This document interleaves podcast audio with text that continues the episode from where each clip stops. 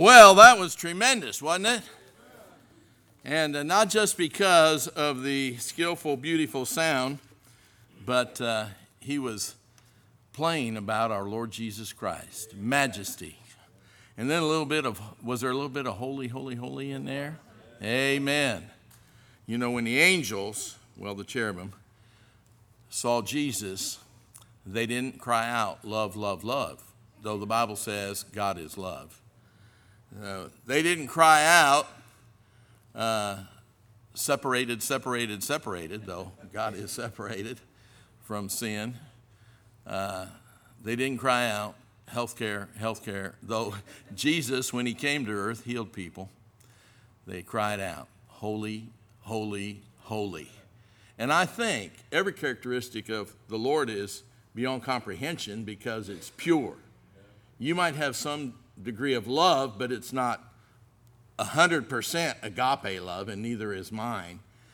But uh, I think every characteristic of, of our God depends on his holiness or is because of his holiness. So I really appreciated all of that song. And then uh, the choir number, uh, He'll Carry You. Both those songs are going to lead right into the message tonight. Turn to Hebrews chapter 4. While you're turning there, uh, let me share a couple things with you. Uh, I was preaching this morning over in Cream Ridge at Brother Downey's church. Most of you know Brother Tom Downey, he's out of this church, and uh, he's in Iowa or on his way. And uh, so I was preaching for him, and uh, so I called Pastor and I said, I'm one of your missionaries. I get your missionary check every month as your treasurer can tell, you folks, I cash it every month. and uh, uh, I said, I haven't uh, been at your place for about a year and a half, so if you'd like, I can just drop by and give a report. And he said, Well, just drop by and give a report and preach. And I, I don't take that lightly. I thank you for that opportunity. Uh, ordinarily, when I'm here, I'll give a report, and I'll do that in a second. But then I'll preach on the need for more preachers, pastors, evangelists, assistant pastors, uh, youth directors, wives of all the above, missionaries, Christian day school teachers. And I preach a message on that oftentimes. And um, uh, I know a couple people who surrendered to full time ministry here who went away to Bible college and are in the ministry today after I preach one of those in your chapel or in your church. And I could preach on that again. Every week, I get some preacher or pulpit committee or Christian school, like the one that just called me from, well, it was a month ago, Bear, Delaware. I have trouble with names, but I can remember that. That's kind of funny, Bear, Delaware. And they have a, a school that's really growing there called Fairwinds Christian School. And the principal said, I need four new teachers for this fall. And I said, Oh, Brother so and so, do you have a problem? Uh, he said, No, we just realized we have to split classes. Our classes are getting so big, we're growing, so that's a good problem. And he said, And I, I have one more position to fill. I said, What? He said, I need a, a principal who's experienced with a student body of 250 or more. And uh, I said, That's you. That's what you do. He said, I know they're moving me over into the church side of the ministry. If I have to do it, I will. And I've been doing it here for a number of years. Folks, you just don't find uh, teachers and principals and uh, pastor in Milford, Delaware, said, I need it. He's 70 uh, years old. He's got energy. He directs the choir. Uh, he is the administrator. He has a principal, but he's the administrator of the Christian school, First Baptist Church, Seaford, Delaware. Uh, Dr. David Perdue, many years in the ministry. He said, I need somebody who can come and be my assistant and actually, in about two years, become the pastor of this church. Well, that's a hard position to fill. And uh, uh, he, you said, when did he tell you that? A year and a half ago. And he's still looking for that one. And we had one. And the guy was said, all right, they're voting to call me as a pastor in Florida. If they don't, if I don't get the number, the percent I told God, I believe I, I would need to go there, then I'll come up there and I'll be your assistant. And so uh, we contacted him and he said, Well, it's pretty amazing. Uh, I got the, the percent that I asked for. Now, listen to this, Pastor Weigel. we said, What percent did you ask for? He said, 100%. now, there were only 40 people there, but that's, that's hard to get 100% out of 40 people. If you're married, it's hard to get 100% out of two people. But anyway, no, I didn't say that. I didn't say that. but uh, um, it's just difficult, folks. And so churches are still closing, but I'm not going to preach about that because uh, God didn't tell me to. Or I, I, uh, I preach about our Bible college, uh, the Atlantic Coast Baptist College. Last year, we had had at one time over 20 students, and then through the last few years, it had gotten down get this, last fall we started with nine students. And I needed $71,000 because we were getting our own building. Uh, and uh, I said, uh, Lord, is this really what you want? Is, is it worth it? Is this what you want?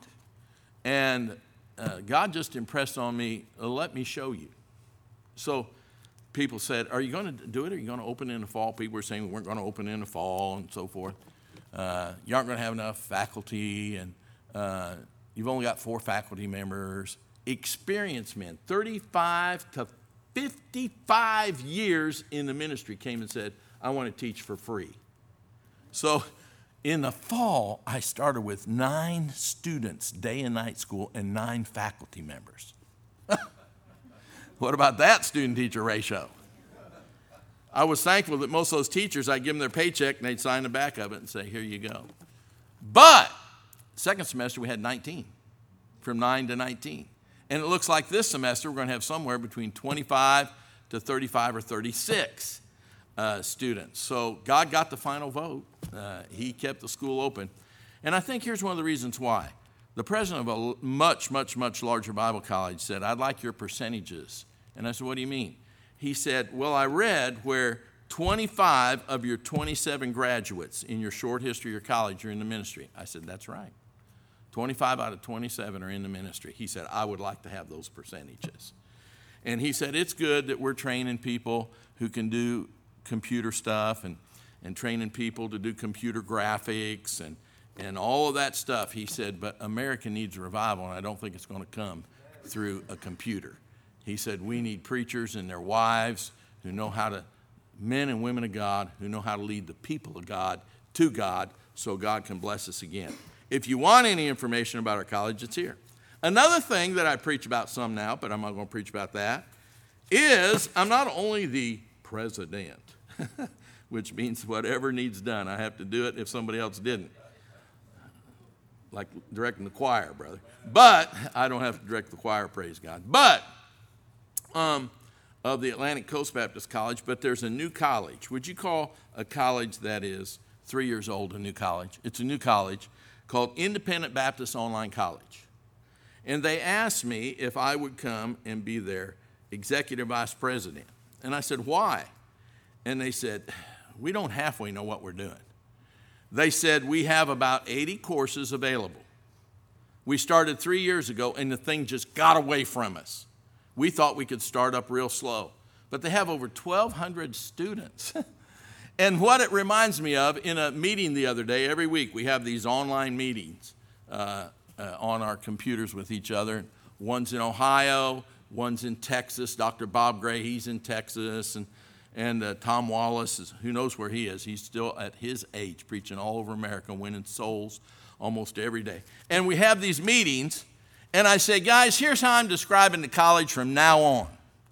We're like somebody on a, one of those old Wild West shows, a stagecoach driver, and he's got a six team, a, a three team of six horses pulling the stagecoach. And they pull into the station, and the the passengers are still on there. And when he jumps off the stagecoach, it scares the horses, and they take off down the road with the passenger still in there, and he's running in the dust trying to catch up with the six horses. I said, That's what we have right now.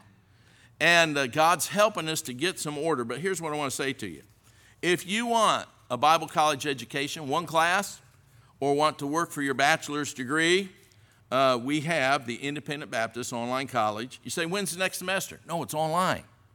You could theoretically start tomorrow. You could get up at noon, be wearing some ratty old house coat and slippers, and sit in front of your computer and take your classes. If that's all the character you have, then you should come to Atlantic Coast Baptist College and we'll make you get up before noon. No, what I'm saying is it's convenient for uh, adults, especially to keep their job, keep their ministry in their local church, keep their pastor their pastor, and uh, you can still get a good Bible college education. Of those 1,200, about 300 are working for a degree. Some of them are just taking one course. And so I have information about this. If you want it, I didn't put out a table. Uh, I'll be back at the back, Lord willing. Well, you say, then what are you going to preach about? Well, I usually give a report. I didn't give you a report of my evangelistic ministry. Since I was here, God's let me have a number of revival meetings where He sent revival. Now, if I'm going to go to church every night for a week, I want God to do something. I don't want to just show up and check it off. And if I'm a pastor and I'm going to schedule a week or half week meeting, I want God to meet in a mighty way. I don't want to just show up and make sure the choir's got their specials and we turn the lights and the air conditioning on and off and we check it off. And God has really sent revival to some places where we have been. Um, I held, I'll only give you two examples. I held a revival meeting in a church where a few years ago, Avondale, Pennsylvania, I went to hold a revival meeting. They had an auditorium almost this big. Uh, move these two sections back a little, take these two sections out. That's how big an auditorium they had. And they had about 25 people there, and that's what they were running now. They just kept doing this and this and this. In that meeting, God began to turn that thing around. I asked the pastor, How many folks will be here in the evening, do you think? He said, About eight or nine.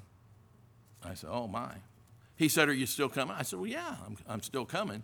We never had eight or nine, we never had less than 20. But we got up the last night. He just was beside himself. We had 80 some. And people got saved in the meeting. Well, one lady got all excited, saved and excited about doing something for God, and she has a managerial position for some company over there in Pennsylvania. And the next year I saw her and she said, Guess what? I said, What? She said, I did it. I said, What? She said, I passed out the first track I ever passed out in my life. You said, One track, big deal. Yeah, it was her first one.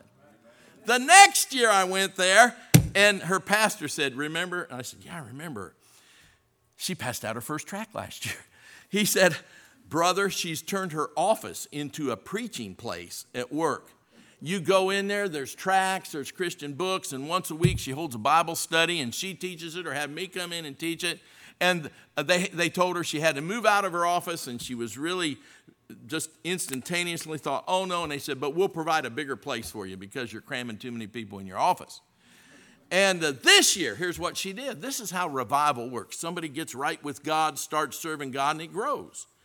And this year, she came and I challenged everybody to think of the meanest, sinful, uh, most sinful people they could think of and try to bring them to church last night. Because you know what we do? friend day, we ask some good Christian, we borrow them from another fundamental Baptist church to come for friend day. I said, think of them. So she shows up, and there's a lady. Oh, next last night, there's a lady over here, and her son's over here. And her son came forward. He was 12 years old, and he got saved that night. And the lady got right with God. She was bitter against God. I won't tell you all the reasons, but she was. The next night, formerly bitter lady brings one of the most well known sinners in that area who came forward and got saved. And uh, Lisa was just beaming, beaming. And now that church averages about 55 to 65, and for revivals, we'll have 85, 90 people. But it's taken four years, you see. Well, uh, bless their hearts. The first year I remember, for the whole week of preaching, they gave me enough to cover my expenses in about $200. Now, I don't know if you can live off of $200, you and your wife or spouse, a week, but I can't do that. And uh, maybe, I'm, maybe I'm extravagant. I can't live on 200 a week. so, churches like yours who help support me as a missionary, just like all the foreign missionaries you support, um, you keep them on the mission field and you keep me on the mission field. I went to New York City and helped a guy start a church in Staten Island, New York City. The auditorium was only a little wider than the center aisle. Two stackable chairs here and one chair here. Three people. And I've been there several times. They now have their own building. They have four classrooms. They have an auditorium about this big. They're filling it up now. The first and second time I went there, he said, Here, I need to give you a love offering. I said, Don't give me a love offering. He said, No, no, no, no. The labor's worthy of his hire and he gave me $100. That did not cover the Delaware Turnpike, the New Jersey Turnpike, fuel there, the bridge toll, and, and the New Jersey Turnpike, and the uh, uh Delaware Turnpike, and the Delaware Memorial Bridge. It didn't cover all that. But I was able to keep going there as he's been growing over the last three years because of church's support like yours. So I want to thank you. I'll tell you another one. This one, I didn't need your support for this one. I went to a church, it was their 19th anniversary. I got to preach their first revival 19 years ago, Safe Harbor Baptist Church in Cochranville, Pennsylvania. At the end of that week, we had 26 people saved. That was a lot for that church. I remember five years ago, they were lucky to have 26 people there. But the pastor's been faithful, faithful, faithful. They prayed, they prayed, they prayed. One grandmother had seven grandchildren and two great grandchildren saved in that meeting because she brought them, prayed for them, and brought them in. Some of them were young adults, some of them were little great grandchildren. And the pastor said this. The pastor said this. Brother Gary Gilbert, if you want to check it out, see if I'm uh, uh, uh, exaggerating, Gary Gilbert said, in 19 years, this is the best revival we've ever had. Our church is stronger for it. And we have a lot of converts to follow up on. 26 they had. And they baptized for weeks after that. So I want to thank you for keeping me out on the firing line, folks. I want to thank you for your support of me as an evangelist. Look at Hebrews chapter 4. You say, well, what are you going to preach about? Well, what the Lord laid on my heart, Hebrews chapter 4, and this is not meant to help the uh, new Independent Baptist Online College or help fill up the Atlantic Coast Baptist College or uh, help your RU ministry, which I had the privilege to help start. It's not meant to help those ministries, but it will. It'll help every ministry in this church if this message helps you. And the title of this message is Help, Help in a Time of Need. Where'd you get that title? Well, look at the last part of verse 16, Hebrews 4. And find grace to help in time of need. Now, I can identify with that statement because I've had times of need. And realistically, I know I'll have times of need oh, as long as I'm on planet Earth. How many of you have ever had a time of need where you needed help? It says, find grace to help. You needed help beyond what you could do in a time of need in your life. You had that in the past. How many of you have? All right. Maybe some of you are that way tonight, and I guarantee you, we all, if we stick around long enough, will be there again in the future. Well, where can we get help? Well, some people turn to the government, some people turn to relatives, some people just call the pastor. Ask him to pray for them, and that's fine. You should share your prayer requests with brothers and sisters in Christ. But I want to show you where you can dead sure, we used to say out in the Midwest where I grew up, find grace to help in time of need. That's our text. Let's pray, and we're going to look at verse 14, 15, 16. God, please speak to our hearts tonight. I have no idea what Brother Weigel's been preaching about. Maybe he preaches this very text last week. I don't know. But God, I know that a lot of Christians fall out, give up, some of them even, their profession of faith Quit the race that is set before us that we're told to run with patience in chapter 12 of this book because we don't think we can go on.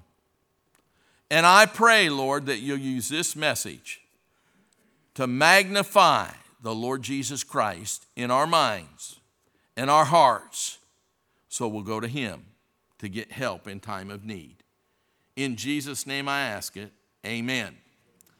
Now, verse 14, 15, 16 teach us that as Christians, we're never without the promise of God's help. Never without the promise of God's help. Because you're going to see here, the Bible says we have a great high priest. Seeing then, verse 14, that we have a great high priest that is passed into the heavens, Jesus, the Son of God, let us hold fast secure, tight our profession, our profession of faith. We shouldn't get discouraged and give up. Yeah, but do you know what happened? But we have a great high priest to help us. And uh, you say, well, what's this mean, a great high priest? Well, the Jews, and this book was written to the Hebrews, the Jews, it's for us too, but it was written to the Hebrews, who were trying to make this transition from Jewish law to the New Testament, the better covenant it talks about in this book under the Lord Jesus Christ. And uh, it says here that Jesus, the Son of God, is our great high priest. Now, they understood that. We have to study just for a little bit or look it up or, or uh, do something. Google great high priest, something. uh, the great high priest, there were many priests under the Levitical priesthood. But uh, and they could offer sacrifices and they could do many things. But the great high priest was able to do things that the other priests weren't able to do. And he had the responsibility to go with it. For instance, once a year, he was to go into the holy place and he was to sprinkle, almost paint, blood on the mercy seat as a picture of the blood of Jesus Christ being applied to God's mercy seat. And uh, what a privilege that was to do that, but what a responsibility. And if God didn't kill him, and he had a, a rope tied to his ankle, and they pull him and drag him out of there. If God didn't kill him, and God was pleased with the offering, then he was able to walk out of there. The great high priest had many other responsibilities. But the Bible tells us that we, as born again Christians, have on our behalf a great high priest. And the Bible says that he has passed into the heavens and he's identified as Jesus, the Son of God. I want you to notice his position. He's in the heavens. The Bible says he's seated at the right hand of God, where he ever liveth to make intercession for us. Now, I've had some people disagree with this scenario, and that's okay because it's not worth breaking fellowship over. But if he ever liveth to make intercession for us, that means there are times when we need intercession. Because the Bible says that our accuser, the accuser of the brethren, that's the devil, has access into heaven. And he can accuse God's children. He accused Job. God said, Have you seen my servant Job? He's just and so forth. And, and he said, I'll tell you why he's just. He's a teacher's pet, he's your favorite. You let me at him, and he'll curse you to your face. And God said, All right, you go at him. You do whatever you want to do, but you can't take his life. And so the devil arranged it to have all of his possessions taken in raids by the enemy. And whirlwinds come and destroy the homes of his family members and every one of his children and their mates and grandchildren killed in one instant. And the Bible said, in all that, Job did not sin with his lips. He said, Naked I came into this world, and naked I'll go out. The Lord gave, and the Lord taketh away. Blessed be the name of the Lord. And another day, the devil appears before Job's God and uh, God said, Oh, by the way, how's it going with Job? Your little project on Job. He said, Yeah, I know, I know. He's still loyal to you, but you let me touch him. You let me take his life and his health, and he'll curse you. And God said, You can't take his life, but you can take his health. And the Bible says Job was so miserable with boils from the uh, flat of his feet, from his toes to the tip of his head that to get rid of the pain, he broke uh, clay pots and was scraping his skin off to try to get rid of the pain of those boils. And then he lost the most cherished thing he had his wife. God said, It's not good for man to dwell alone, but I will make him a help meet. God said, Man needs help, and that would include encouragement in time of trouble. But do you know what she said? She said, Job, you're no good to me. Why don't you curse God and die? In one statement, she strikes out at Job's God and she strikes out at Job. Why don't you just die? I don't need you for a husband.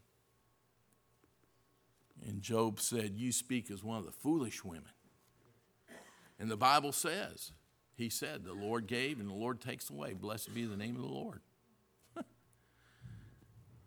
now, folks, when the accuser comes before God the Father and says, Do you know what Bruce Miller did? Do you know what he just said? Do you know what he just thought before he can even get it out? The Bible says we have an advocate, 1 John 1 7 through chapter 2, verse 1. Jesus Christ the righteous. And he says, Your Honor, may I approach the bench? he said, uh, Yeah, Bruce did that. Bruce said that. Bruce thought that. But that was covered by my blood. and the devil has to tuck his tail between his seat and, and, and drop his head and walk out because Jesus ever liveth to make intercession for us. I mean, your friends might turn against you. Job had some friends. They came and they were amazed with the destruction and the grief. And finally, they spoke up one by one, said, We got to figure it out, Job. Now remember, this happened to Job because he was just and God the Father had been bragging on him. They said, We got it figured out. You are so backslidden, God did all this to you. Isn't that a good friend? Huh? He even lost his friends. Now you know the end of Job. God blessed him, and God gave him twice of everything that he had before. But, folks, when the accuser of the brethren accuses us to our Father, do you remember growing up and some things you did and your mom and dad didn't know about it? My two daughters, who are uh, in their mid 40s and mid 30s now, were talking in front of me a couple years ago and they said, Yeah, remember when we did this? Remember when we did that? And, and then I'm just sitting there like, One's a pastor's wife and one's a youth pastor's wife right now. And I'm going, and they go, Oh, you didn't know about that? I go, No, and I don't want to know anything else. Go in the other room and talk about this. we might hide it from our earthly parents, but we can't hide it from God. He knew before the devil came in and accused us. But Jesus is there to ever, he ever liveth to make intercession for us. He's passed into the heavenlies. Look, if you will, at chapter 5, looking at his position, verse 6. He saith also in another place, Thou art a priest forever after the order of Melchizedek. Jesus is a priest, but he's a priest after the order of Melchizedek. Now that's big because the Melchizedek priesthood is bigger than the Levitical priesthood. It predates the Levitical priesthood. And when the veil of the temple was rent from top to the bottom, so no more sacrifices were to be offered for our sins, the Levitical priests weren't needed anymore. But we still need the great high priest. And the Bible says that his position is he's a priest forever, an unchangeable priesthood after the order of Melchizedek. Look at chapter 6, verse 20 whither the forerunner is for us entered, even Jesus, he's entered into heaven, made a high priest forever after the order of Melchizedek. Who was this Melchizedek? Well, look at chapter 7, verse 1. For this Melchizedek, king of Salem, priest of the Most High God, who met Abraham returning from the slaughter of the kings and blessed him. You can read about that in uh, Genesis chapter 14. To whom also Abraham gave a tenth part of all. Now here he is. First being by in interpretation, king of righteousness. And after that, also, king of Salem, which is king of peace. I said, man, that sounds like Jesus. Well, look at verse 3 without father, without mother, without descent, having neither beginning of days nor end of life, but made like unto the Son of God, abideth a priest continually. Jesus, folks, was and is eternal. His existence, I'm sorry, Jehovah Witness, his existence did not begin when he was born in the stable. He condescended from heaven to be placed supernaturally without contact contact by the holy spirit in the womb of mary and the bible says that, that it's jesus you see, when Jesus met Abraham coming back from battle, that's what we call Christophany, an Old Testament appearance of Christ before his advent of his uh, earthly ministry. Look, if you will, at chapter, uh, verse 17 of chapter 7. For he testifieth, talking to Jesus, Thou art a priest forever after the order of Melchizedek. So, our great high priest, his position is he's the Son of God entered into the heavens at the right hand of God, and he is a great high priest forever after the eternal order of Melchizedek. I want you to notice, therefore, his power. Look at chapter 2, verse 3. His power. How shall we escape if we neglect so great salvation, which at the first began to be spoken by the Lord and was confirmed unto us by them that heard him? And it's talking about salvation in Jesus Christ. Look at verse 7 about Jesus. Thou madest him a little lower than the angels. Thou crownest him with glory and honor to set him over the works of thy hands. Thou hast put all things in subjection under his feet. Look, if you will, at verse 24 and 25 of chapter 7. 24. But this man, talking about Jesus, because he continueth ever, hath an unchangeable priesthood. Now, here it is, folks. Our great high priest is our Savior. Wherefore, he is able also to save them to the uttermost that come unto God by him, seeing he ever liveth to make intercession for them. So, the first of my three points is the position and power of our great high priest. He's the Son of God, he's the eternal high priest forever after the order of Melchizedek, the very Savior who's able to save us to the uttermost. I want you to notice, though, number two, his passion and his pain. But it tells us in verse 14, let us hold fast our profession. Don't give up if we have this one on our side. Now look at his passion and pain, verse 15. For we have not a high priest which cannot be touched with the feeling of our infirmities now, you have a wonderful pastor and pastor's wife. And if you come to them with a problem, they try to identify with your problem and figure it out. And the Bible says all of us, not just the preachers, are to rejoice with those that rejoice, and we're to mourn with those that mourn, and we're to weep with those that weep. And they try to do that. But the fact of the matter is, you and I, as men of God, cannot fully identify with everybody who might bring a prayer request or a problem to us. I mean, we're just not in that identical situation. Might be similar to one we were in, but we're not in that. But our great high priest, the Bible says, uh, is not a high priest which cannot be touched with the feeling of our infirmities. Oh, we're Baptists. We don't believe in feelings. Yes, we do. We're biblicists. The fruit of the Spirit is love, that can end up being a feeling. Joy, that's a feeling. Peace, that's a feeling. we believe in that. He that goeth forth and weepeth, bearing precious seed, shall doubtless come again with rejoicing, bringing his sheaves with him. Amen. This past week, for the fourth year, I went to Emmanuel Baptist Church in Winchester, Virginia, and they have something called Royal Soul Winning Outreach. This was their 13th one. They started 13 years ago. They asked the members of their church to take a day off, or the whole week off, or half a day off, or at least come out in the evenings. And every morning for two hours and lunch, and every afternoon after lunch for two hours and then supper, and every evening in the heat and the humidity, and the sun and the humidity, and the sauna like conditions I've been there when they did it in July.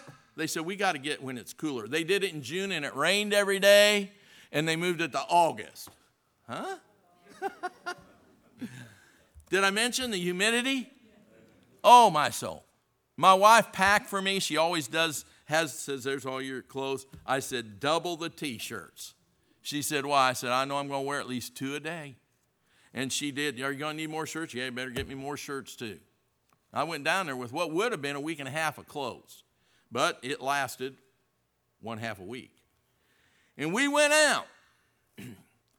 On Wednesday night, they had told me, not many people signed up this year.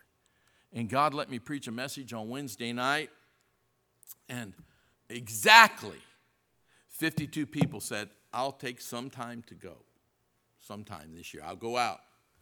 And we meet, and they pair us up there were three evangelists there.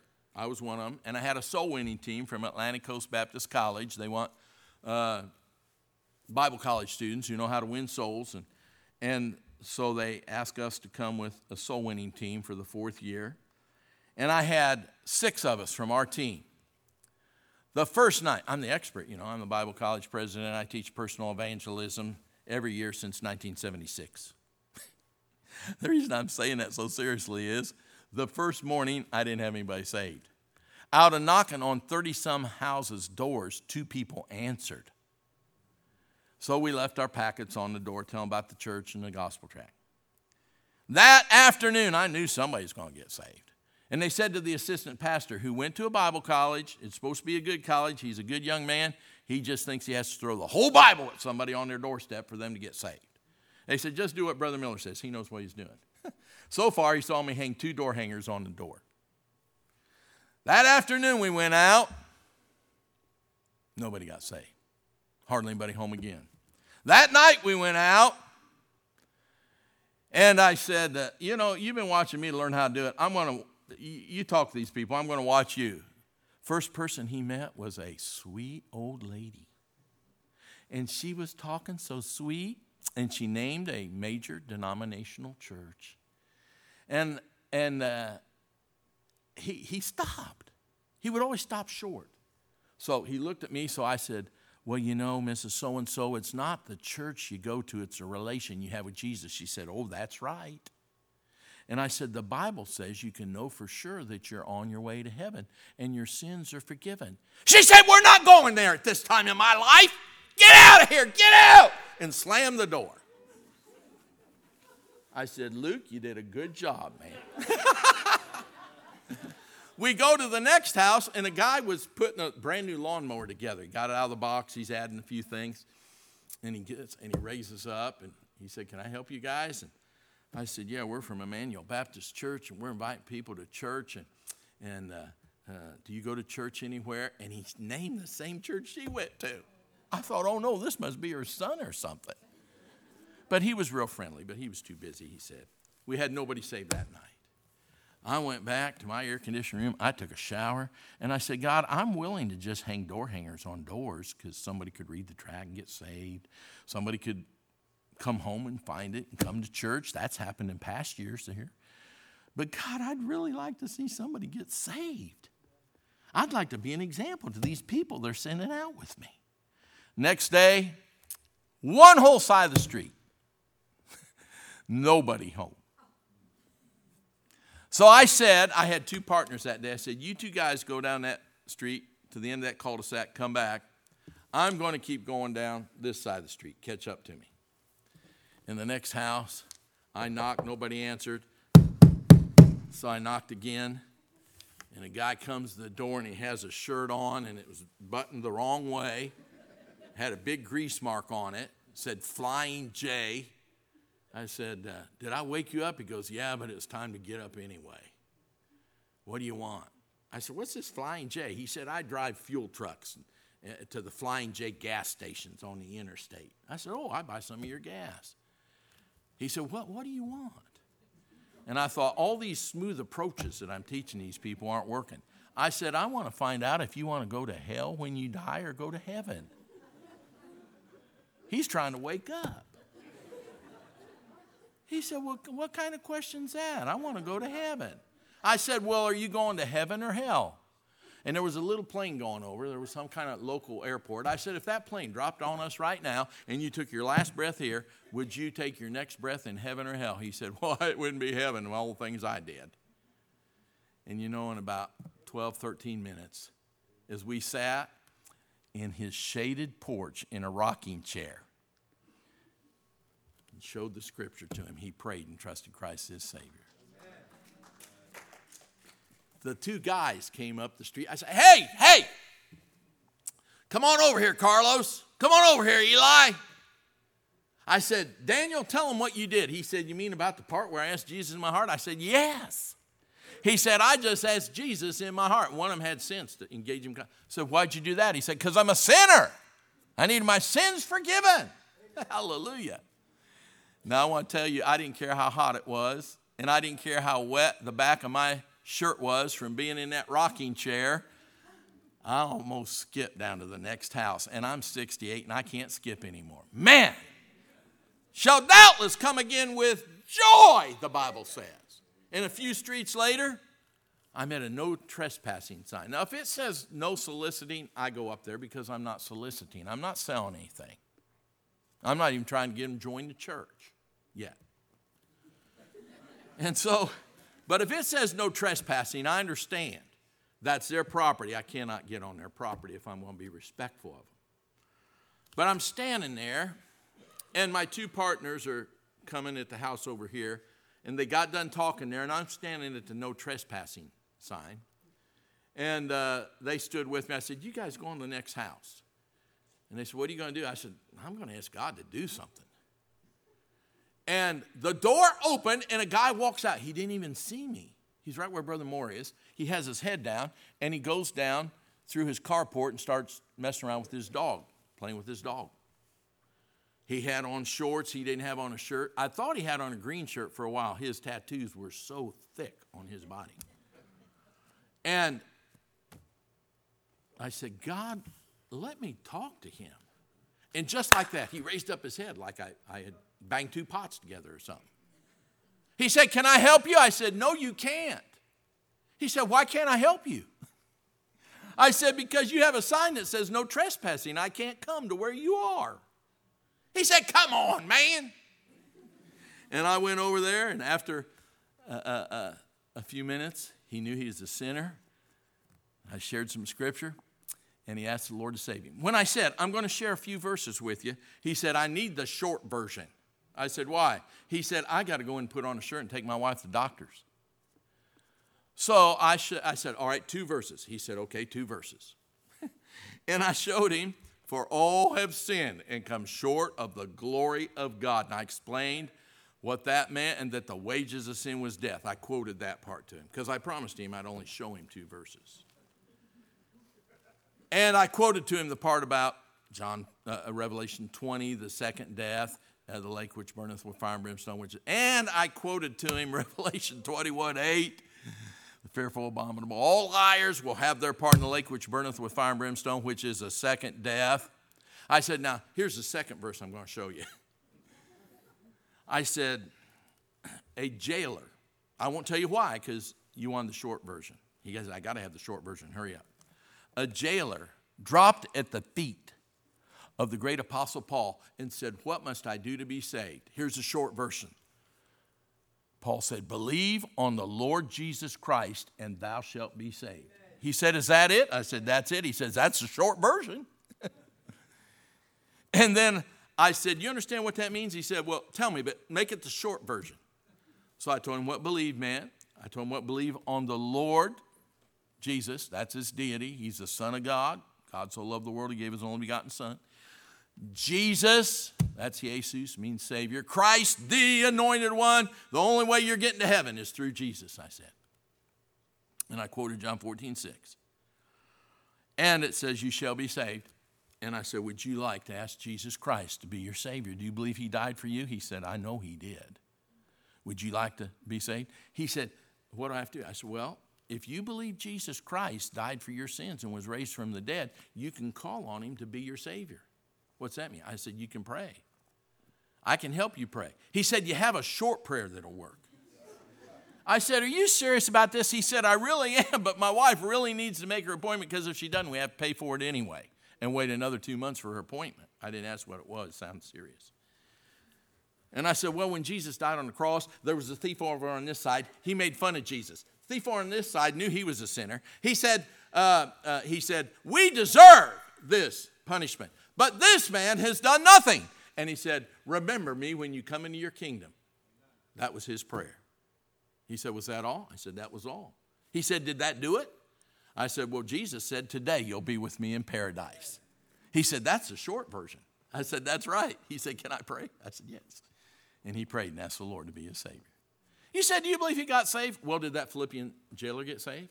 Did that thief on the cross get saved? But we are following up anyway. The church is following up anyway to try to help him start growing in the Lord and so forth. But what I'm saying is, Jesus, if you've ever had a feeling, Jesus has been touched with the feelings. Now, that's a positive thing when it's only Jesus of our infirmities. His passion and his, pro- and his pain. Have you ever been broke or on the brink of it? Are you going to tell me Jesus was broke? Well, he said, The foxes have holes to sleep in, and the fowls of the air have nests, but the Son of Man does not have a place to lay his head. When it came time to pay taxes, he had to go fishing and catch a fish with a coin in its mouth to pay his taxes. Have you ever been ridiculed? He was performing miracles, he was teaching, and the crowd went away and they said, Your brothers are outside. You know what his brothers were saying about him? His human brothers? He's beside himself. We're going to take him home. He's touched. He's letting people think he is the Son of God. We grew up with him in the carpenter's home. He was ridiculed by his own brothers until after the resurrection. Have you ever been forsaken? Oh, Peter said, I'll never forsake you. And the Bible says, we're hard on Peter. The Bible says all of the disciples agreed with Peter. Yeah, we'll stand by you, Jesus. And a few hours later, the Bible says they all, not just Peter, they all forsook him and fled. Have you ever been forsaken? Have you ever suffered physical pain? Look at chapter 12. Chapter 12 talks about humiliation and physical pain. Hebrews chapter 12, verse 2 we're to run the race with patience, looking unto Jesus, the author and finisher of our faith, who for the joy that was set before him endured the cross. The painful, slow, agonizing death of the cross, despising the shame. The shame of what? Your worst sin and mine. What? The Bible says, He who knew no sin became sin for us, that we might be made the righteousness of God in him, and is set down at the right hand of the throne. For consider him that endured such contradiction of sinners against himself, lest ye be wearied and faint in your minds. Give up. Pastor, I'm giving up my Sunday school class. Why? These kids don't pay attention to me. I only pastored 10 years and I heard that a few times. Well, let the pastor or somebody help you be a better Sunday school teacher. Or spend at least one day every week during mealtime privately, don't announce it to people, on your face before God praying for your worst students in your whole class and see, see what happens there. Well, how would Jesus know to help me? Because he's been touched with the feeling of our infirmities and he was in all points tempted like as we are, yet without sin. You say, man, the temptation's so great, and that's my past, and it's so easy for me to backslide. Take it to Jesus. What would he know? He was tempted in all points, like as we are, yet without sin. And in his model prayer, one of the things he told us to pray was, Lead us not into what? Temptation, but deliver us from evil. That's his passion, that's his pain. Touched with the feeling of our infirmities.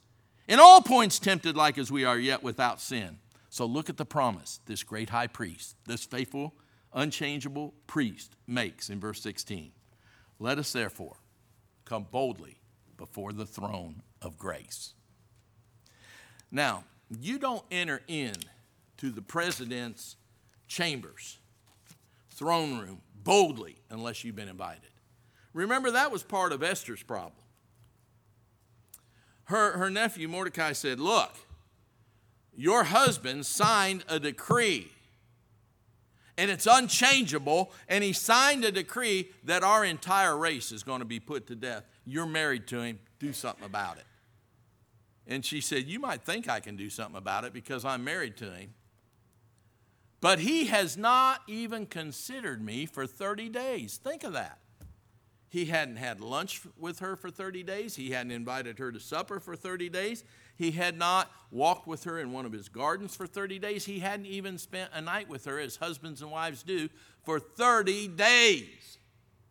And they had a law that if you appeared before the, the uh, ruler, the king there, without being invited, and he wasn't pleased to see you, and he didn't care about her for 30 days, and hold out his scepter, they'd carry you out and put you to death. Oh, Brother Miller, that's a little dramatic. Well, that's how she got her job in the first place. The first queen disappeared because he wasn't pleased with her. You see, read the book of Esther. And so she very humbly with much humility, after much praying and fasting for herself, her maids, him, and the other Jews on the palace grounds, entered before the king. But the Bible says we can come boldly before the throne of grace. Now that doesn't mean we're irreverent. We don't get on our knees and say, "Hey, big guy, how you doing up there?" Don't be irreverent. I don't like these guys in in uh, the victory circle in NASCAR race scene. The big guy upstairs liked it today, you know. He helped my pit crew out, blah, blah, blah, blah. No, no. But we do get to boldly become, come before the throne of grace. How's that, Brother Miller? Well, my daughter, Sarah, has a little girl named Lydia, and Lydia is uh, three years old. And uh, my wife the other day called me and said, I think there's something that smells hot in the house man, I am five hours away. I'm really concerned. I said, maybe you better call the fire department. She said, I don't want to call the fire department to check on things. I said, all right, call Gary. That's my son in law lives closest to me. She called Gary and he said, I'll check on you tomorrow, Mom. There's something smells hot in the house. I'll check on you tomorrow. But I'll tell you one thing I've seen him in action. If little Lydia's out in the backyard and all at once she goes from laughing and playing with her chickens, she plays with live chickens, to crying, he's up and he's out that door to see what happened to his little girl. And she can come boldly before his throne when she needs help. And the Bible says we can come boldly unto the throne of, I like the name of this throne. It's not the throne of justice, thank God. If we got what we deserved, we'd be in hell right now. For sin, when it is conceived, bringeth forth death. But this is the throne of grace, where God gives grace, the bestowment of an undeserving gift, where He gives out things that we don't deserve. And when we come boldly to Him in time of need, it says we will obtain, but before it gets to grace, it says we'll obtain mercy. Now, I like that too. I might go needing the power of the Holy Spirit to preach or the fruit of the Spirit just so I can live the Christian life and be a civil Christian with other people. But before he gives me that, he doesn't give me what I deserve. Mercy is the withholding of deserved punishment. And you know, last year God impressed me with his mercy, and I, I knew about the chapter that said, every verse ends with, the mercy of the Lord what? endureth forever. Every verse in that one chapter in Psalms ends with that. And I, I knew about this verse, but I started studying the, every time the word mercy appeared, mercy appeared, mer- Old Testament, New Testament. We sort of think the God of the Old Testament was breathing fire and spitting nails. He is a God of mercy. In fact, he's the good shepherd. Oh, yeah, a good shepherd in John 10. He's a good shepherd in Psalm 23. And we're told, Surely goodness and mercy shall follow me all the days of my life.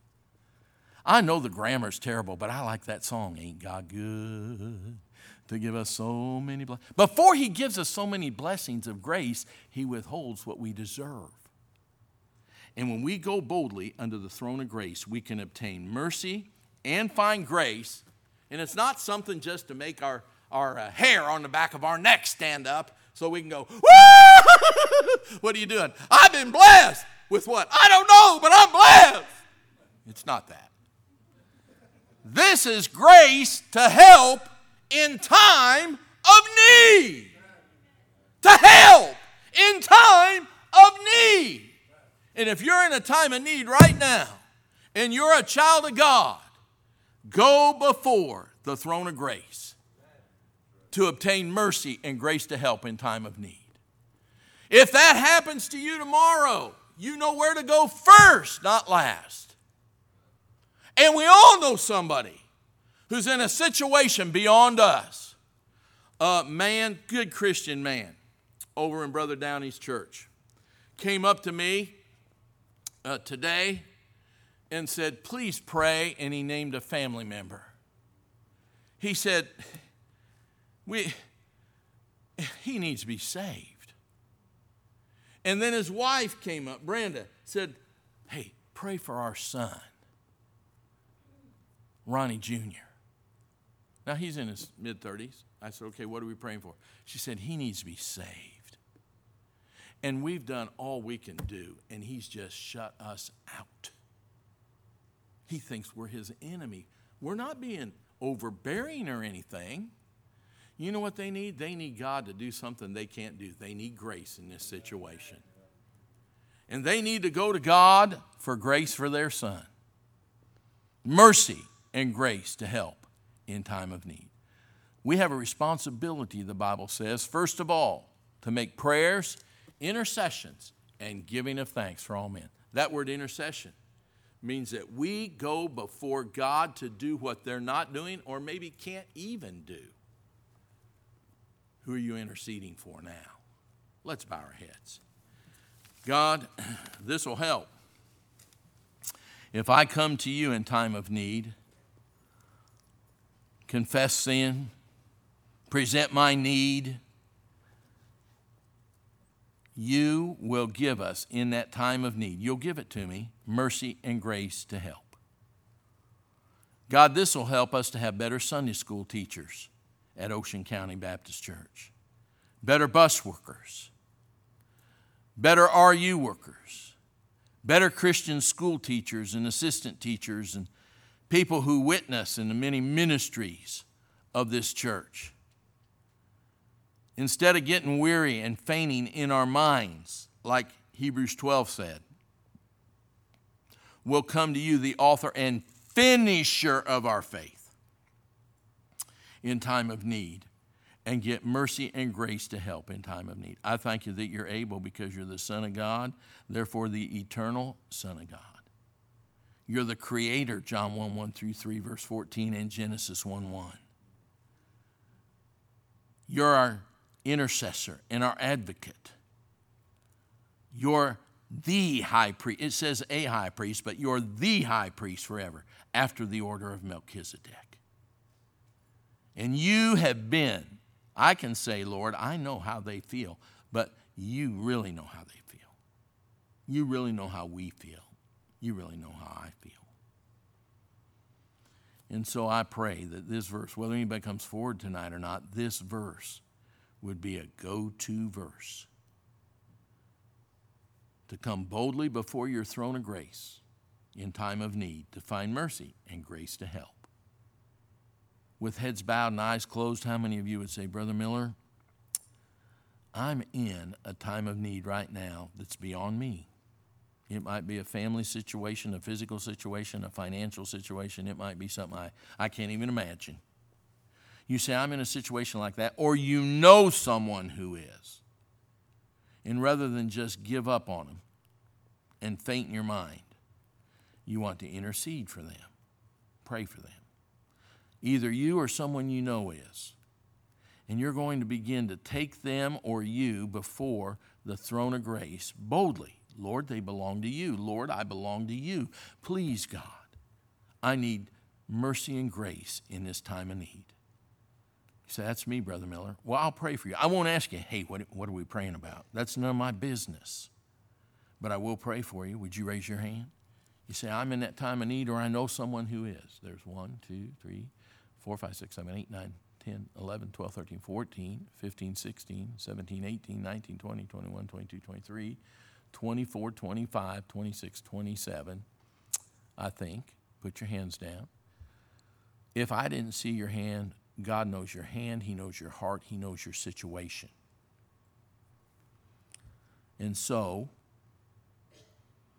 I'm going to pray for you. That's why I had to raise your hand. God help these people. I don't know their situation or the person they're praying for. I don't know, but they do. But more than that, you do. And you know it better than we do.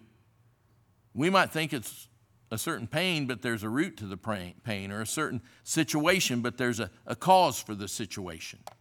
God, would you give mercy and grace to help to these folks or the ones they're praying for in this time of need. And thank you for what you're already beginning to do. You said you do stuff before we even think or ask. Thank you for what you're doing. Thank you, Lord. Would you stand quietly where you are right now and begin to play at the piano? and I prayed with you. Now, why don't you come and pray for yourself or that one? Come right now. Come boldly before the throne. I'm not on the throne, it's Jesus' throne. The throne of grace to find mercy and grace to help in time of need. Now, if you're not a child of God, your need is to be saved. And the Bible says, How shall we escape if we neglect so great a salvation? He's able to save to the uttermost them that come to him